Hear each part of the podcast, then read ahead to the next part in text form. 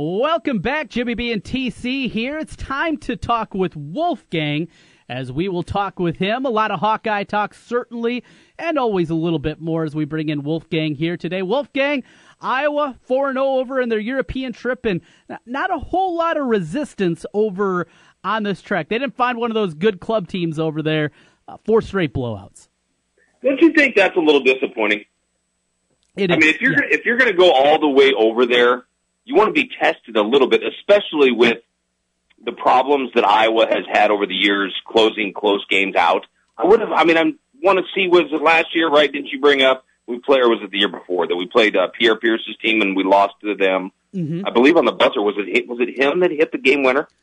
I don't remember that part of it. I don't, but yeah, they played his team. There was a kind of a hubbub that started up because of that, which you can understand. They didn't know he was going to be a part of it. He was. They lost that game, but it was a tight game, and that's what you want to see. That's why, as we talk about the PTL, you don't want to overreact. You know, there's always parts of it that you can glean out of it, but you don't want to go too deep into it. And the same thing here. And we start at the top with the play of Luka Garza. Luka Garza's numbers are just absolutely ridiculous. So he averaged just a shade under 19 minutes a game. He averaged 22.5 points, 10.3 rebounds, had 3 assists, blocked 3 shots, 6 steals, shot 34 of 48 from the floor, 71% from the floor, and also 81% from the free throw line. Oh, beautiful. Even hit a three-pointer for good measure. Luka Garza, the hype train, is rolling along right now. People are pumped up about this kid, as they should be. Still, to expect anything quite like that, let's slow down a little bit on that hype train. Yes, we got to slow down. Obviously, true freshman, but he looks calm, cool, and collected out there. The free throw percentage, I absolutely love. And if you're looking up efficiency right now and wondering what the definition of that is, there is a picture of Luka Garza under efficiency, because I love that. I love guys that get it done in short minutes and short stints. There's been a little bit of back and forth on Twitter and the message boards. What shall we expect from Garza this year? A true center. I think John was going back from centers all the way back to the early 90s and comparing what's fair for us to expect out of him. Obviously, there's no way in heck we can expect what we saw. But just reading some of the quotes, seeing some of the clips, you know, obviously what we see is strong, is nice hands. He's physical. He knows how to use his body. I told you I was a little bit worried when he goes up against some bigger guys that are in front of him. Is he going to be able to get to the basket? And Fran's saying that I think you know how he does the hyperbole. He said something to the effect of, he goes through guys better than almost any big guy I've ever had before in my life. Did I read that right? Do you remember that quote? I didn't see that one, but it wouldn't surprise me. Yeah, I get a kick sometimes out of the comments that we get from Fran. Regardless, this is a kid that is ready to play, and in a front court that, you know, there's a couple of things that you need. Really, to me, having the scoring ability of Luka Garza, the ability to use both hands, effective around the rim, those are all good things to see. The rebounding numbers were very impressive to me. Over 10 rebounds a game in 18 minutes. I don't care who you're playing against. That is good work there. But more importantly, if he can be that big body, the rim protector, he's not going to be a shot blocker. He's not going to be a guy that puts up the numbers of an AC Earl or things like that. The game has also changed from the time of AC Earl, but what he can be is much like Adam Woodbury, as a defensive presence in there, big body, good size, knows how to play the position. That is important for a team that really struggled defensively. Yeah, and he's got a bigger I loved Woody because of his intensity on defense and kind of the quarterback pointing people out. I loved, you know, him screaming at guys, you know, in a good way. You know, get there, you got to get there. I always enjoyed that part of him, but, you know, he wasn't much of a shot blocker. We kind of made fun of his arms. His wingspan was absolutely ridiculous for a 7'1" guy. I think I saw Garza as a 7'3" wingspan. Does that ring a bell? I don't know. Yeah, no, I don't remember ever hearing a number personally, no. Okay, but if he could start seeing, and he seems like a smart guy, seeing where the offense is coming from, the picks, the shading on all that ball screen stuff out front, he can be big. And a rim protector is what we need. I can't believe he's not going to get that many minutes. And now we're hearing rumors. I heard somebody say this. I don't think it's possible. I think Rob Howe may have poo-pooed it, or somebody else poo-pooed it, about maybe Pemsel redshirting because of this injury stuff and maybe just getting him healthy. That would help with the minutes thing. But I love Pemsel. Right. I loved his game last year. I love his attitude. He's the guy. He doesn't lack confidence at all. He's the guy that Charles Barkley always says, there's plenty of guys that pretend like they want to fight and go on the, you know, on the court, and they're all just, no, they're wimps. There's very few of those guys. He looks like he's one of those guys along with Cook. So we got two guys on our team that can be intimidating to the other team. Now you have Garza, a rim protector. Yeah, I think the ceiling is the limit, but I would tell people to lower their expectations because it's not going to be that. We all know it's not going to be that. That's why I'm disappointed they can't scout and get some better teams that would actually, because you've seen over the years, we've gotten a little bit better at a trend, but I did an article over 6 years, 7 years, whatever. I think it was games under 5 points or 6 points, and it was just pathetic, and I believe we've gotten a little bit better over maybe the last couple of years. I haven't done the math on it, but it seems like we have. But that's huge, and the more opportunities that you get to play in close games, even if they don't matter, even if they're overseas, even if they're in the PTL, to see how you react to that stress, to that, oh, my heartbeat's going big, let's take a deep breath here and shoot the free throw. Let's, let's call a timeout. Let's draw up a play. Should we do that with a younger team? I don't know. I believe so.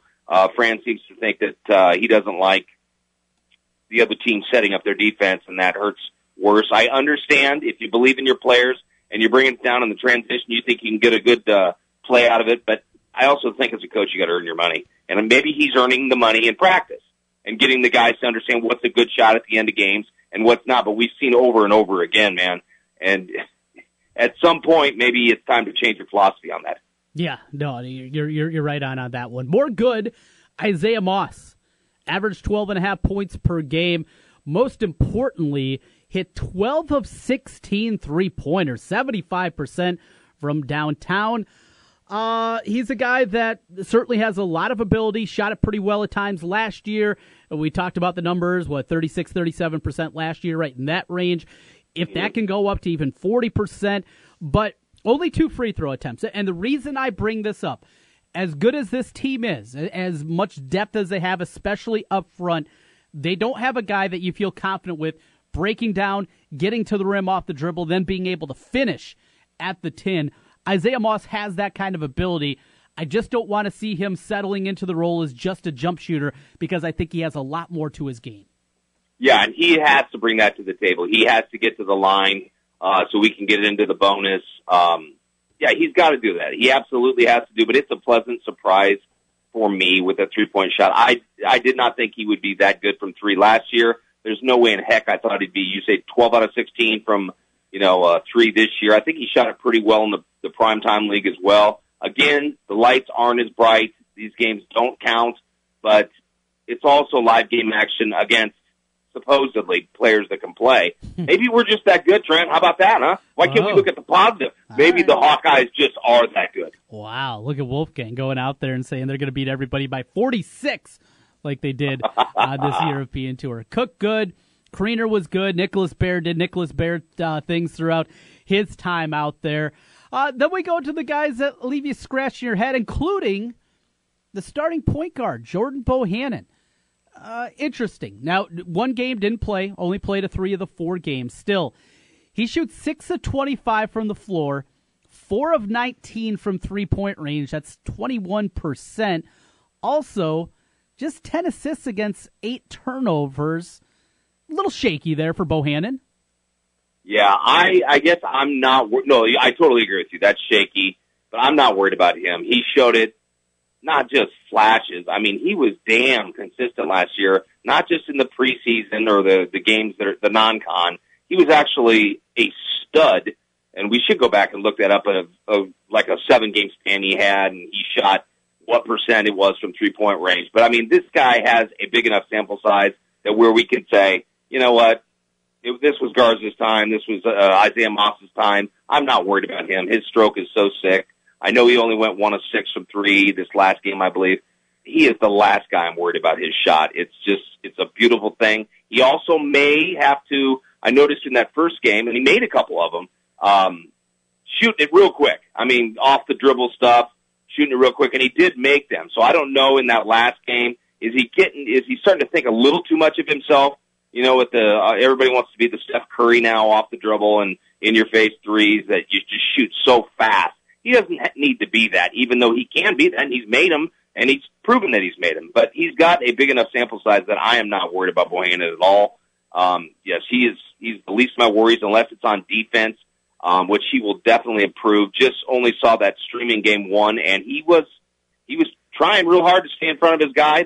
I saw his head on a swivel looking to see where the cuts were coming from. And he, again, effort is defense, and I saw the effort there. That is a good thing, and it's still something that needs to be improved upon. There's no doubt. How about another one? Before the trip, we heard that Brady Ellingson was hitting every shot for 3 straight weeks.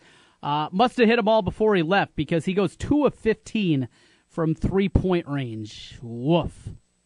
That's a little surprising because we talked a couple weeks ago about him coming in for Jock, getting more minutes, and his efficiency seemed to go up, and he seemed to be able to help the team out more when he was on the court more, which I don't understand why that would be. I mean, I understand why that would be.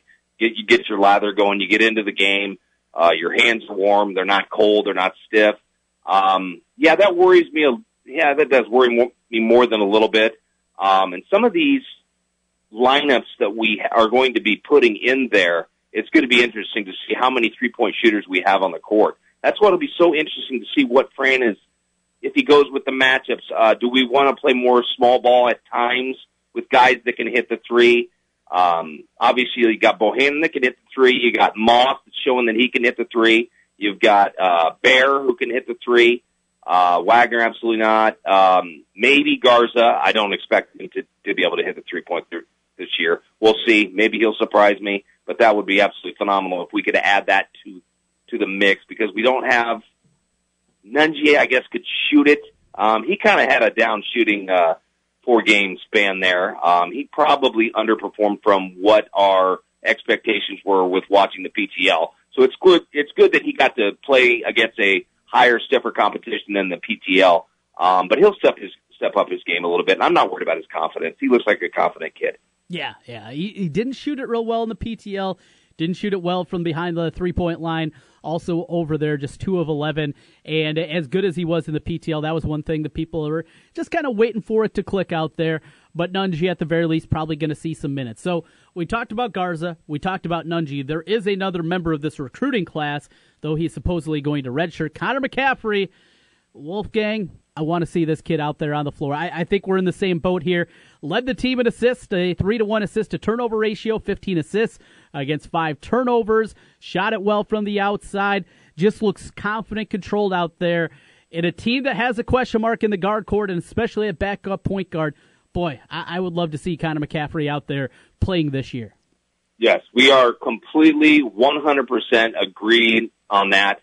I think Fran McCaffrey has to go to the dad card and threaten to ground him if he does not play this year. Go to timeout. I don't know. Take away his video games, his iPad, his phone, whatever it has to be. I think the kid needs to play. Like I said last time, he's more athletic than I thought. He looks very confident with the ball in his hands. He's always looking down the court, which not everybody does.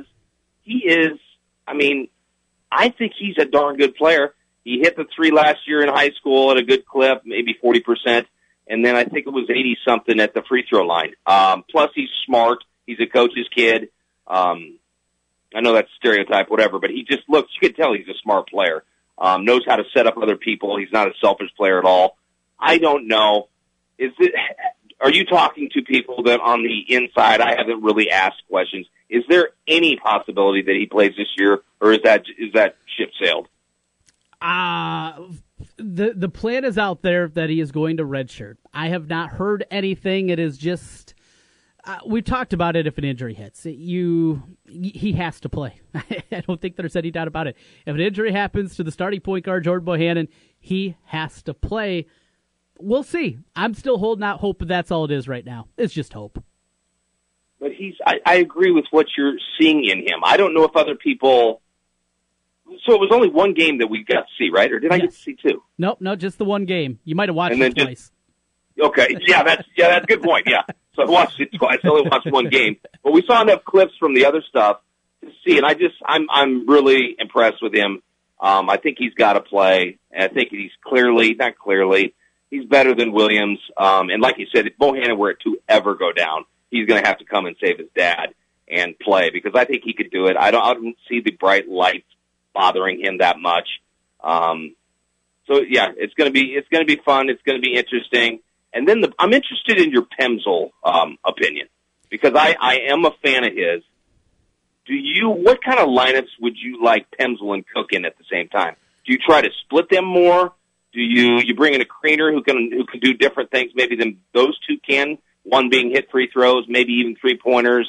I don't know. It's going to be so fun to play with these matchups, with these lineups. You know, I want to try to figure this out before the season. And then obviously you learn more as the season goes along, and you adjust, and you say, oh, wow, these guys can't play together. It's not a big deal. But I like to kind of first guess, not second guess. So I'm going to think about that for Friday and try to figure out which lineups I want in there. And then you need three-point shooting in there. You know what I mean? You can't have just brutes in there that push people around and are tough, physical and mentally tough, and I get that. But you do have to have some three-point shooters in there. And I feel confident, like I said, with Bohannon, with our two-guard Moss, and then with Baer. Baer, even though sometimes he goes from swishing it to airball, and it's really weird, but he does hit it and can hit it, and he's completely unafraid. So yeah, his shooting ability, where he has come from since seeing him play at the state tournament as a senior at Bettendorf and to what he is today, it's an incredible transformation that Nicholas Baer has gone through and developing into the player that he is.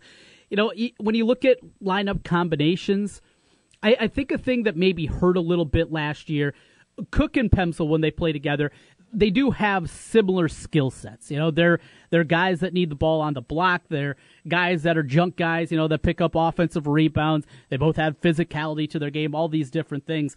But I think more than that is I don't think they practice a ton playing together during the during the preseason, you know, before they got into it. And then you had the injury to Tyler Cook. That led Pemsel to start all of a sudden seeing a lot of minutes, and then Fran and company said, oh, look, we really got something here with this freshman.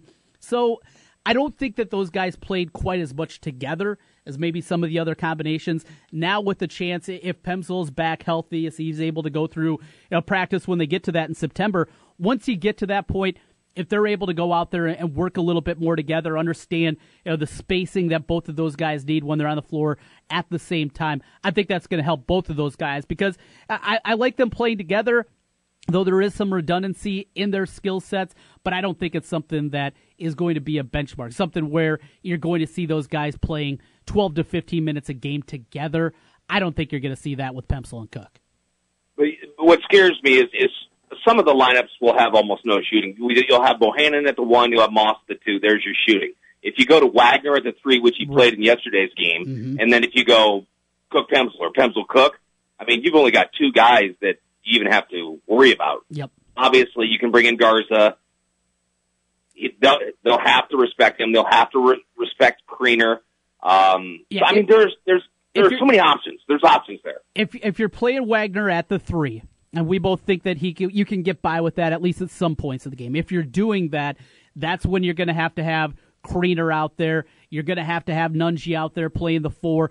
Those are the guys you're going to have to give out there to give you, like you said, a chance to spread the floor a little bit more. You know, maybe it's Dom Ewell if he's seeing some minutes. Somebody that at least has shown an ability to shoot it from the outside, because you're right. In college basketball today, you can't get by with just two guys that shoot it and three post players out there on the floor. It's just not going to work. No, and it won't. And, you know, I've been sitting here saying for the past 2 months what a headache this is. It is. What a migraine it is. But it's also fun trying to think of how would you do it? Where would you put this guy? How can we get three-point shooters on the court? And I'm not even counting Garza. At some point, we may be able to count him as a three-point shooter. Can we count Nungi as a three-point shooter yet? I don't know. We'll see.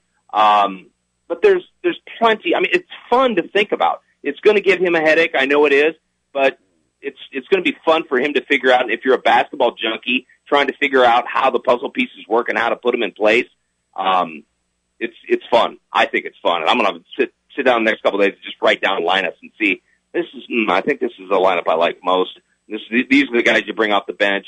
These are who I want playing with these people. These are who I want playing with other people. But again, you can't just, nix a lineup, just like I said, with Wagner at the 3. And then you bring in Kriener, like you say. So there's your third three-point shooter, who I believe will be a three-point shooter. And then you have Garza at the center. So yes, it could get very interesting. I'm finding it more fun actually now than migraine-esque. So yeah. So anyway. Well, before we even get to basketball season, there is another pretty important sport here with the Iowa Hawkeyes, Wolfgang, and that is football. Should we take a break, come back, talk some Hawkeye football, what we saw at Saturday over at Kids Day, and overreact? You ready to do that? Oh, I'm ready to overreact. Let's do it. We'll come back on the other side. More Wolfgang as we roll through. Jimmy B and TC back here in a moment. We're back at it. Jimmy B and TC on the Big Talker 1700. Wolfgang in tow on the Draft House 50 hotline. And Wolfgang, as we go through, and we've been talking a lot of basketball here during our first segment, it is time to get into football. Now, a football season that certainly is going to be an interesting one from the perspective of Iowa's schedule. First time seeing Ohio State in a number of years. Road games at Iowa State, at Michigan State, at Northwestern, at Wisconsin, at Nebraska. That's a difficult slate. You still have the home games against Penn State on there, Minnesota, and then that aforementioned Ohio State game. And it's Wyoming to kick things off that comes in with the guy that might be the number one pick in the NFL draft. It is a difficult schedule. I've been pretty steadfast in my 6 of 6, and you've been loving to holler at me saying, what am I talking about? I'm telling you, this team, it's more schedule than anything. Yes, I totally agree with you. When you start looking at the Big Ten West crossovers that you've been pointing out for a long time, Penn State, Ohio State, at Michigan State. I'm still not sure about Michigan State. I'm going to have to read more up on them, more updated stuff. Are they going to be able to have, from what I understand, they're liking some freshmen over there. I think one of their wide receivers stepped up and liked them, and D'Antonio mentioned a couple others. He doesn't seem like a guy that would throw praise on a true freshman if he didn't think that was actually going to work. So it looks like Iowa obviously has the hardest, most difficult schedule. Wisconsin plays Maryland, at Indiana and Michigan. Northwestern plays Penn State, at Maryland and Michigan State. Yeah, see, so Iowa by far has the toughest Big Ten West crossover games, and that's big, and that's what I get, what you're understanding. What we're getting here. But, I mean, is Vegas even going to have us a favorite at Michigan State? So are we underdogs in all three of those Big Ten West crossover games? Oh, yeah. We saw the futures line that is out there for the Ohio State game. It's over 2 touchdowns. I think it's 16.5, 17, right in that range. Yeah, I never expect Iowa to beat Ohio State. I just put on that as a loss every time. Bobby bleepin' Olive. That's all you have to say about that one. The Michigan State game would be the one, though, that you look at. It's going to be tight. I personally think Michigan State's going to be better than a lot of people anticipate. I guess by the time we get to that game I will probably be an underdog there. So you're right. You're going to be an underdog in those 3 games. Are they an underdog in the game at Northwestern? It's going to be a tight line at the very least. We know they're a big underdog at Wisconsin. They're an underdog at Nebraska. They're an underdog in, that would be, let's see here, 6 games. They're an underdog. Yeah. Isn't it amazing, though, Michigan State, one off year? How many years in a row were they freaking awesome? And now, everybody's completely forgotten about them. So who knows? I mean, maybe they've got talent hidden that they didn't play last year, and they just had an off year. D'Antonio's done an unbelievable job over there, as much as it hates for me. I hate to say that, because we recruit a lot of the same guys, and we've heard some dirty recruiting tactics over there from him. I'm rooting for them, obviously. Iowa needs them to kind of stink. We need that win. That's one of those where we'll be a slight underdog, I'm guessing, that Iowa's going to have to find a way to pull out. And they're going to have to stay healthy, and they're going to have to win the close games. I mean, as stupid as that sounds, Iowa, it comes down to that all the time. We don't blow people out. We play our system. We've got our formula. We've got our theory on how to play Big Ten football in the state of Iowa. And quite frankly, for the most part, I agree with it. And I love some of the talk yesterday with the Big Ten Network guys talking about Brian Ferentz's personality compared to Kirk's. Did you hear that, Trent? No. Well, I was watching. How did they put it? Something to the effect of, they got to. Just obviously, Brian isn't as quite as politically correct, if you will, as as Kirk is, and that's not the exact quote, but it was funny. We all knew what he meant. From what I understand, the offensive line coach, the new offensive line coach, is a big time yeller. We always knew Parker's a big time yeller. Kirk isn't necessarily. He doesn't really do that. It's going to be interesting to see what the wide receivers coach does. He may be. Forget about player on the team. Actually, quarterback probably the most important, but he may be the most important person on the team. Getting these wide receivers to step up sounded like a lot of these guys liked Revson, Howard, and what's the other guy's name? DiNardo. Sound like they liked Young. They talked to Kirk, and Kirk brought up the three true freshmen, kid from Mississippi, Cooper, and then another guy that they like. So who knows? If this young kid steps up, then we got Vandenberg. Am I talking you into anything yet? Come on now.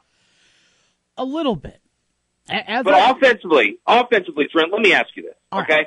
Now that we have a new offensive coordinator, it's not really a fair comparison, so it's kind of weird. But over the last 2 years, okay, we had CJB, we had Kittles, who's in the NFL, and who they cannot say enough good things about. We had the tight end the year before that was in the NFL. We got McCarron, who's over at Houston right now, who Wes Welker is his position coach, I believe. So I'm guessing he sees a little bit of McCarron in himself.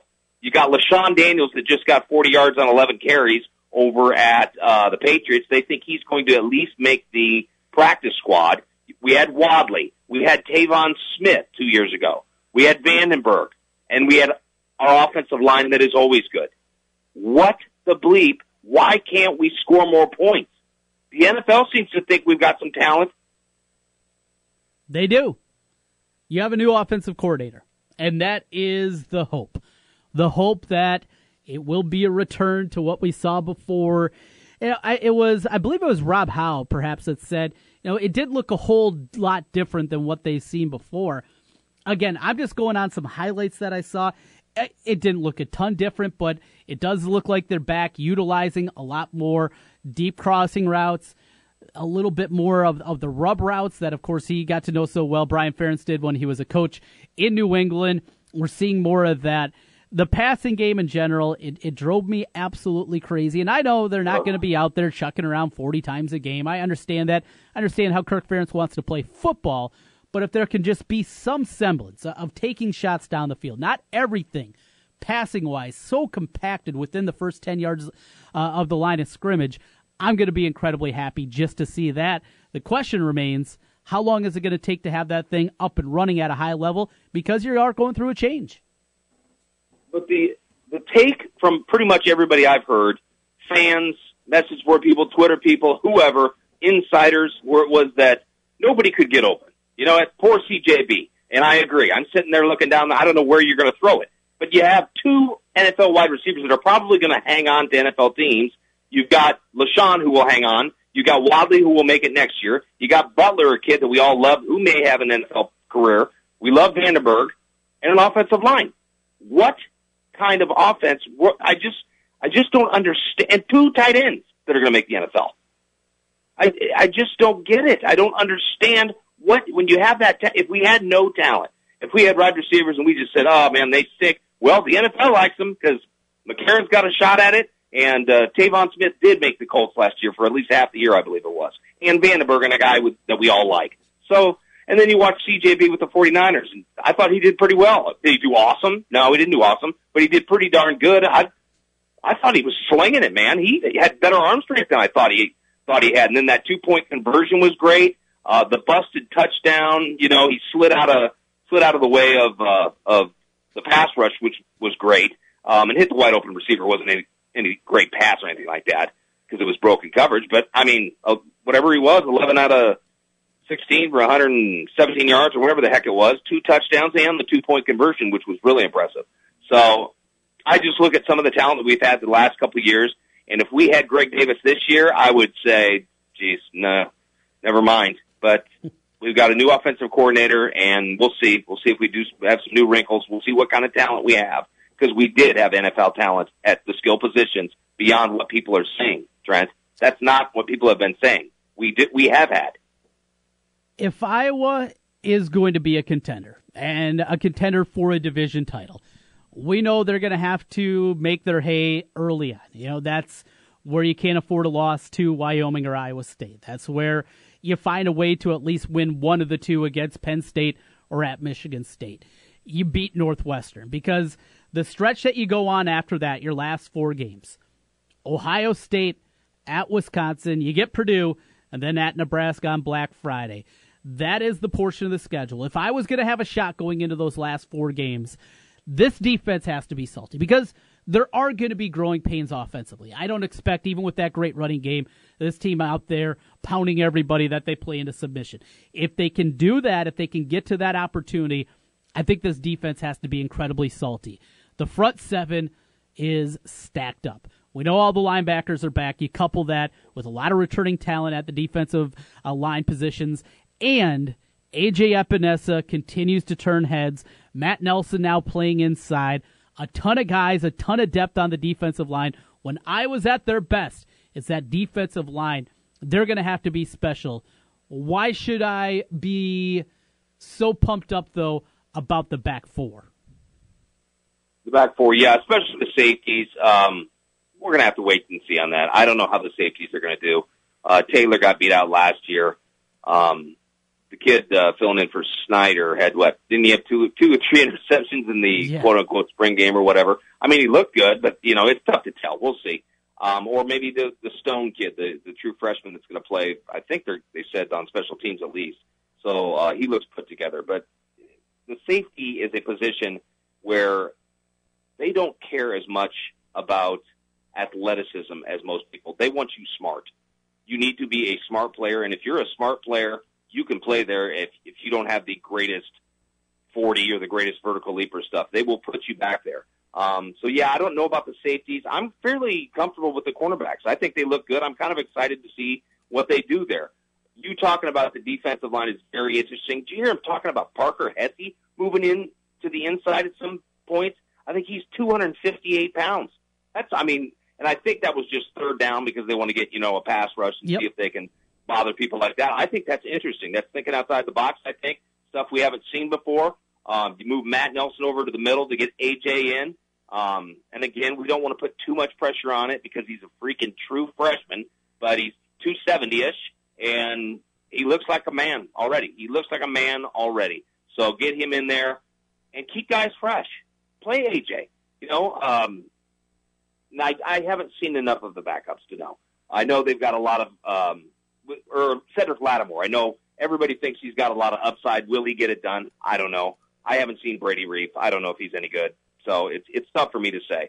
But we got to keep Budgeta healthy, I would say.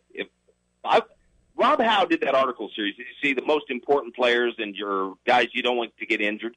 Do you know where Budgeta? Did you read that series? It's got to be up there, right? I didn't see that from Rob. Is it a recent one or was it throughout the summer? Oh, it was probably like 3 weeks ago. I can't remember where Budgeta was, but he's got to be close to up there because I read an article about he's basically teaching Matt Nelson the inside, talking about leverage and hips and all that stuff that a lot of people don't know about, including myself. But he can teach him, and he's listening with all ears, and he's ready to go because he's freaking 6'8", 6'7", 6'8". That is weird for an interior defensive lineman. So they say he plays with good leverage. I'm not expert enough to know and watch and remember from last year, but everything I've heard from the coaches say that Matt has that. Then you bring in A.J. Epenesa, and you've got some backups that if they take the step up, that front seven could be really good. I mean, there is not lost hope here, Trent, especially with the three linebackers. There is not lost hope. This could be fun. This could be one of the more fun seasons, Trent, because you're expecting 6-6. So if we get better, I mean, those are the most fun seasons. Yes, they are. And, you know, 2 years ago, there weren't a whole lot of expectations to do what they did, but the schedule was a part of it. You know, I go back to 2009, and I was doing a lot more sports talk then during that time. It was the first time in this market I started to do a lot in the sports talk realm. And I continue to bring up, and people at that time were talking about the schedule and the crossovers that they had. And I just said that was a really talented team. And are they going to go out there and win all those games? Probably not. Now, we know what happened. They all got off to the great start. They lost to Northwestern, lost to Ohio State. But they were able to go in and win the road games that a lot of people didn't think that they were going to be able to. Even last year, look at Wisconsin. People's, oh, no chance. Against that schedule, against that gauntlet, they have no chance. They answered the bell there. You have an opportunity here. So there's nothing you can do about the schedule. You're going to play it. They're going to line up every Saturday and then that last Friday of the regular season at Nebraska, and you're going to play a football game against the team on the other sideline. There's no excuses now. The schedule is what it is. Now it's not time for excuses. It's time to get better. This team, they have a chance. They have a chance to be better than I thought throughout the summer. Yeah, just listen to some of these Big Ten Network guys, and I could not do what they do. I understand why people get on them. They can't really be honest. They're basically chugging Kool-Aid or beer bong and Kool-Aid for every single program they go and talk about, which gets kind of old, you know what I mean? You got to have at least an opinion. I just couldn't do that. I don't understand how you do that. You can at least point out positions that of need. You don't have to say this X player sucks, Y player stinks, but you could say, okay, this is what he's going to improve on. If he doesn't, this is going to be a problem. I just get sick of a little bit of the Kool-Aid drinking over there and shilling for the Big Ten. Let's get some real opinions from you guys. Obviously, you know your stuff. Sometimes I wonder if they're actually watching the practice or have already done their homework and just know what they're going to say. Seems like that. Seems like they have their talking points and they're just ready to go, which it's hard to watch some of that. You've gone to the spring games and the practices and you're watching, well, what do I want to watch? Well, I want to watch over here. Well, I want to watch over there. I don't know. You know, what do? They put Rebs in over here watching the running backs. They put D'Antonio over there watching the wide receivers, you know, so you can't really get full opinions from everybody. But then they talk to the coaches and the coaches, you know, we'll maybe open up a little bit more to them, obviously, because they're being they're Kool-Aid drinkers, obviously. But, you know, I'm looking at the schedule, and I understand what you're saying, 6-6, and no, you're not crazy picking 6-6. A lot of people are picking 6-6, but this is one of those seasons, if you look at it, there's excitement with the new offensive coordinator. There's excitement with the potential. And I know the P word can get you fired, and, sure. And I'm not a fan of the P word either, but there is, I'm looking at the two deeps. I mean, we're going to be okay. We're going to be okay. I think there's potential here. There is. You're a believer. I like that. I'm a believer. A believer with our man, Wolfgang. Wolfgang Hawkeye checking in here with us. We'll take you up until 3 o'clock this afternoon. We're talking some Hawkeye football and a little bit more here. Wolfgang, I found that article you're talking about, Rob Howe, his indispensable Hawkeyes, Josie Jewell at number 1. Akram Wadley, 2, Sean Welsh, Matt Vandenberg, James Daniels. There is your top 5. Keith Duncan at number 8. We haven't talked about kicker and Miguel Recinos, who had a couple opportunities last year. He knocked them all through. He was 11 for 11. Duncan struggled a little bit on Saturday. Do we have a kicker controversy? Wait, he did struggle? I thought they both were darn good. No, Duncan ended up, I think, 7 of 11, something like that. Oh, I thought he was better than that. Okay, yeah, because Racino was killing him, just absolutely. And what Kirk said, it's sometimes you know you make a field goal. I mean, they all count. Just make it, baby. I don't care. Like I always talk about with basketball, I don't care how your shot looks. Just make it, and I don't care if it's a field goal that's just making it. But Kirk was saying, yeah, those suckers were going in. They were going in the middle, and they were going in far. So who knows? Maybe this Racino kid takes over the job. And obviously we know Iowa needs a place kicker every year because we don't exactly get into the end zone a ton. So if that guy could end up being a stud or does he – I'm guessing what they'll do is they'll split. One of them will do the long field goals. The other one will do the shorts. I'm guessing that's what will happen at least a few games in. Well, I'm going to guess if the long field goals will go to Recinos, not so much Duncan. Yeah, because Racino hit a 55-yarder somebody said I think he hit another one that was like 50, and somebody said it could have been in from 60 or something like that. I don't know. But that's good. That is good because Iowa special teams, again, everything needs to go Iowa's way in order to win. Injuries, we're not as deep as most teams, even though I'm looking at the two deep, and I kind of like it. But that everybody's got to stay injury-free, and those top guys that he brought up, and I'm surprised they still haven't earned Budgeta. Did you even see his name?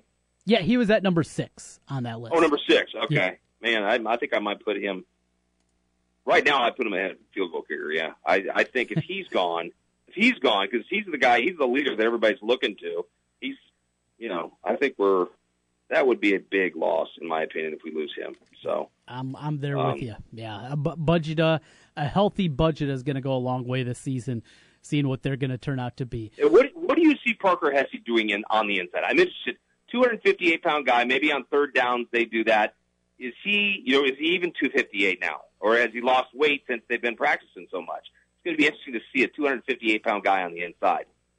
They've been able to do that in the past. You know, they did that with Roth a little bit in his career. They can get away with it, and it's going to be for passing downs only. I mean, that's when you're going to see Hesse out there. So I'm not too concerned about that. Personally, I would love them. I think the Raider package has maybe kind of run its course.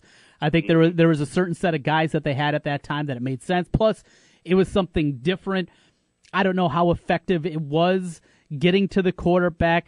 And if Hesse can hold up in there and give you 8 to 10 snaps a game, third and long, third and 7+, at the defensive tackle position, you can bring Epenesa in. You can have Anthony Nelson on the other side.